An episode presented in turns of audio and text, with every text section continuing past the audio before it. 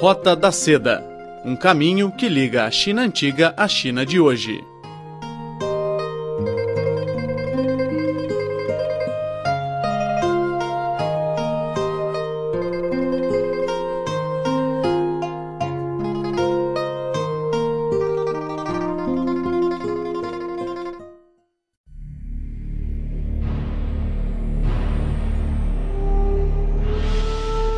Olá, caros amigos, sejam muito bem-vindos a mais uma edição do programa Roda da Seda. Eu sou a sua nova amiga Nina Niu e falo diretamente em Beijing. Hoje vamos conhecer um pouco sobre o método de educação dos pais chineses, através de uma história da moça chinesa Zhou Mongyuan. Rota da Seda um caminho que liga a China antiga à China de hoje.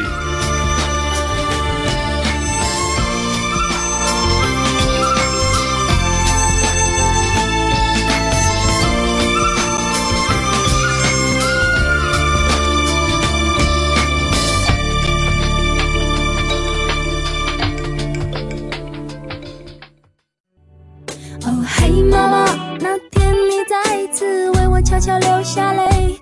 你可知道，他一化作伤痛，滴滴落在我心扉，永远都不会忘记。你看我是那难舍的眼神，我不会。So Lydia，周梦圆。Y estudante do curso de Língua e Cultura Portuguesa da Universidade de Língua e Cultura de Pequim. No que diz respeito ao modo de educação, como uma pessoa que cresceu numa família tradicional chinesa, penso poder ser uma representante dos jovens e crianças na China.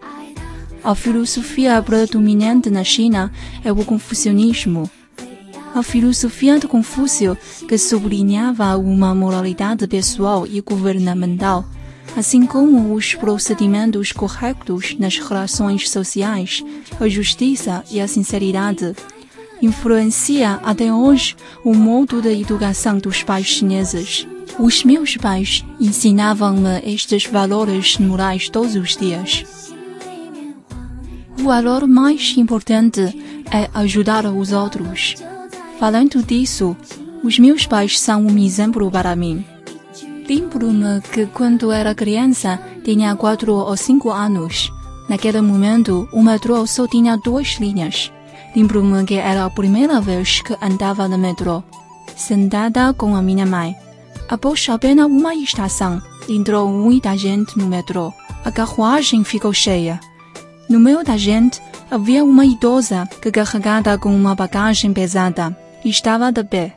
A minha mãe viu-a e chamou-a para sentar no seu lugar. Por que não sentou, mãe? Foi você que se sentou aqui primeiro? Perguntei. Temos de ajudar aqueles que precisam de nós. Esta avó, ela já estava cansada por causa da bagagem pesada. Eu não estou cansada. Posso dar o lugar para ela, não é? Deste modo, compreendi profundamente a necessidade de ajudar os outros e minha mãe deu um vivo exemplo para mim. Tenho dito que os pais são os melhores professores para as crianças. Concordo com isso. Não existe melhor modo do que dar o exemplo por si próprio para as crianças. A influência dos pais para a criança é latente e esconde-se sob as atividades cotidianas. Mas durante este processo progressivo, a criança está sempre a seguir o exemplo dos pais. As crianças cometem erros facilmente. Quanto a mim, a situação é mais grave. Era uma menina desobediente quando era pequena. Quebrar a louça, pintar na parede, etc. Numa única palavra, fiz quase todas estas coisas mas Parando o meu caso, os meus pais não ficariam irritados se não fosse perigoso. Ao contrário, elas vão educar-me de forma mais paciente. Elas normalmente vão indicar-me que o que eu fiz é errado. Não posso cometer mais uma vez. Se obedecesse, teria direito a um pequeno presente. criticar as crianças não ajuda a educar e, como consequência, irá fazer com que a criança tenha ainda mais medo dos pais.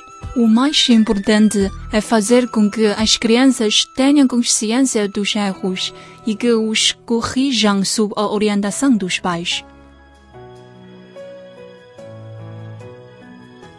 Sob o ponto de vista da maior parte dos estrangeiros, os pais chineses são simplesmente considerados como mãe de tigre de lobo. São aprovadores de rote learning e ignoram a educação generalizada. Não posso concordar. Tenho de admitir que, perante a situação competitiva da educação na China, alguns pais chineses têm de obrigar as crianças a estudar todos os dias sem descanso mas também existem vários pais que enfatizam a educação generalizada da criança 一个人孤寂，望着阿卡巴西达的日落，大哭连声，阿莲，多想再见。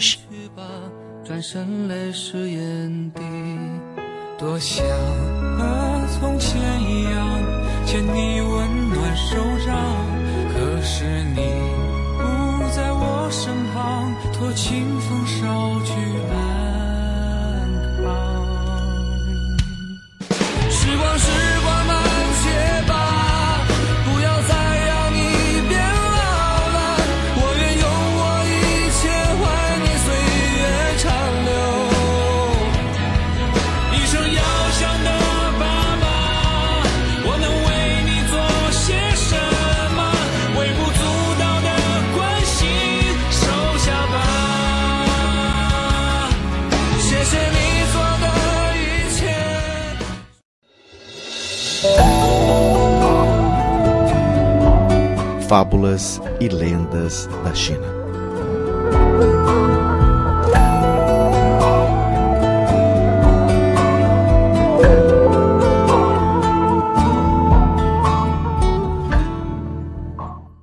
Matar o porco para educar o filho.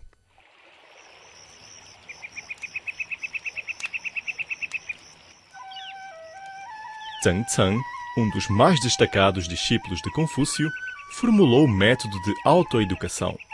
Examinar as próprias falhas três vezes por dia e resumiu os ensinamentos no seu mestre na obra Fidelidade e Tolerância, sendo por isso respeitado pelos confucionistas das gerações posteriores como santo ortodoxo.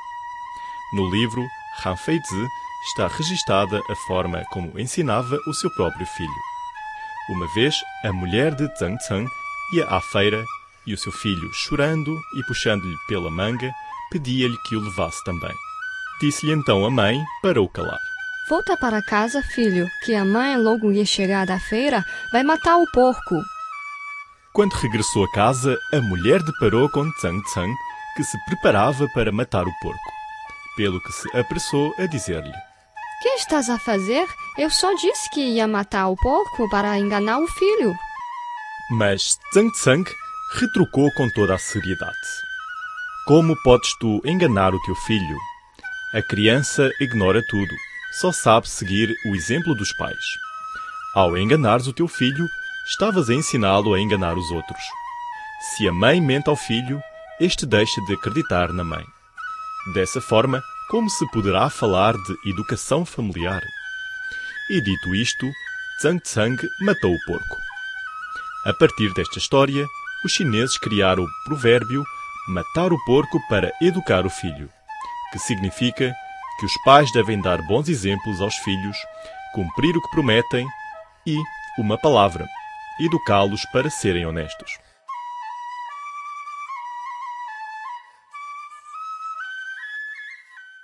E agora vamos ouvir uma entrevista feita pela nossa correspondente especial, Catarina Camboias. Uma conversa com o ex-profissional do Benfica sobre os choques culturais que encontrou na China.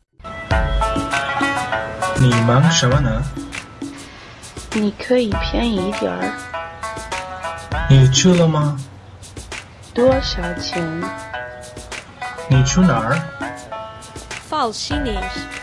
Fix，Oisa，e aprenda o chinês da China。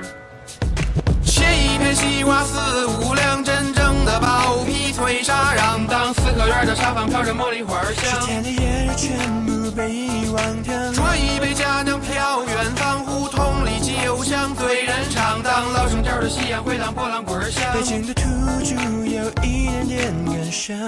有我一个人蹲在墙根儿。 Olá, caros ouvintes, bem-vindos a mais um programa. Eu sou a Catarina Camboias e hoje comigo tenho o Ivo, não é assim, Ivo?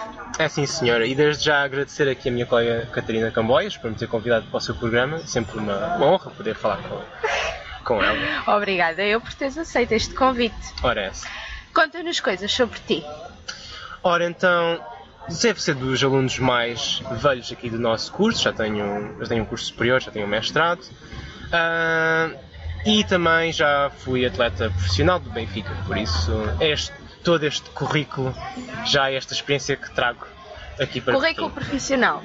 E fala-me das tuas raízes, da tua família. Eu sou originário de Macau.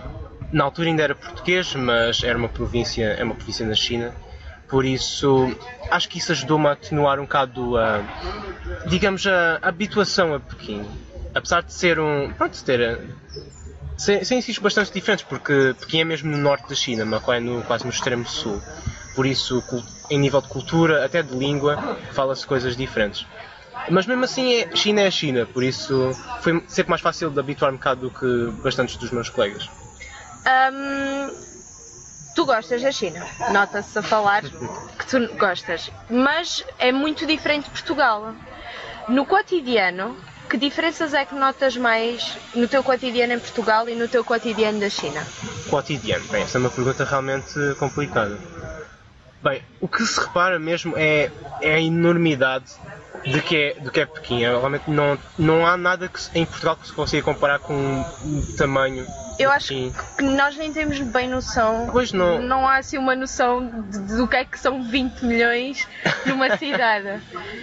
Mas sim, Sim, e é uma, e é uma cidade que vai quase desde, desde Lisboa até lá, até Leiria, só em, só em extensão. Não há mesmo. Não, acho que não conseguimos compreender essa escala enquanto. enquanto enquanto portugueses, não Sim, sei. sim, sim, sim, É sim. mesmo. E é isso que faz mais a diferença no, no teu cotidiano. Sim, sim, é, o próprio comportamento das pessoas também tem de se adequar a, a este tipo de, de cidade. É, em Portugal é muito mais comum, por exemplo, é pá, pelo menos eu que sou de uma cidade assim mais pequena, das Caldas da Rainha, tipo, o pessoal pode não se cumprimentar assim, mas conhece mais ou menos todo assim de Sim, vista, de né? vista. Tipo, é uma, uma cidade pequena que toda a gente se conhece. Isto aqui é, é um mundo. Aqui estás isto é sempre a ver caras impossível, novas. É impossível. Pronto, aqui até no campus até Ah, começamos já a habituar-nos aqui às caras que a gente vê, por isso. Mas lá fora. Sim, mas lá fora é mesmo um cosmos. Não, não há como comparar. Ahm, quando voltares para Portugal, que já está quase, o que é que vais sentir mais saudades? O que vou mesmo sentir mais saudades é da comida.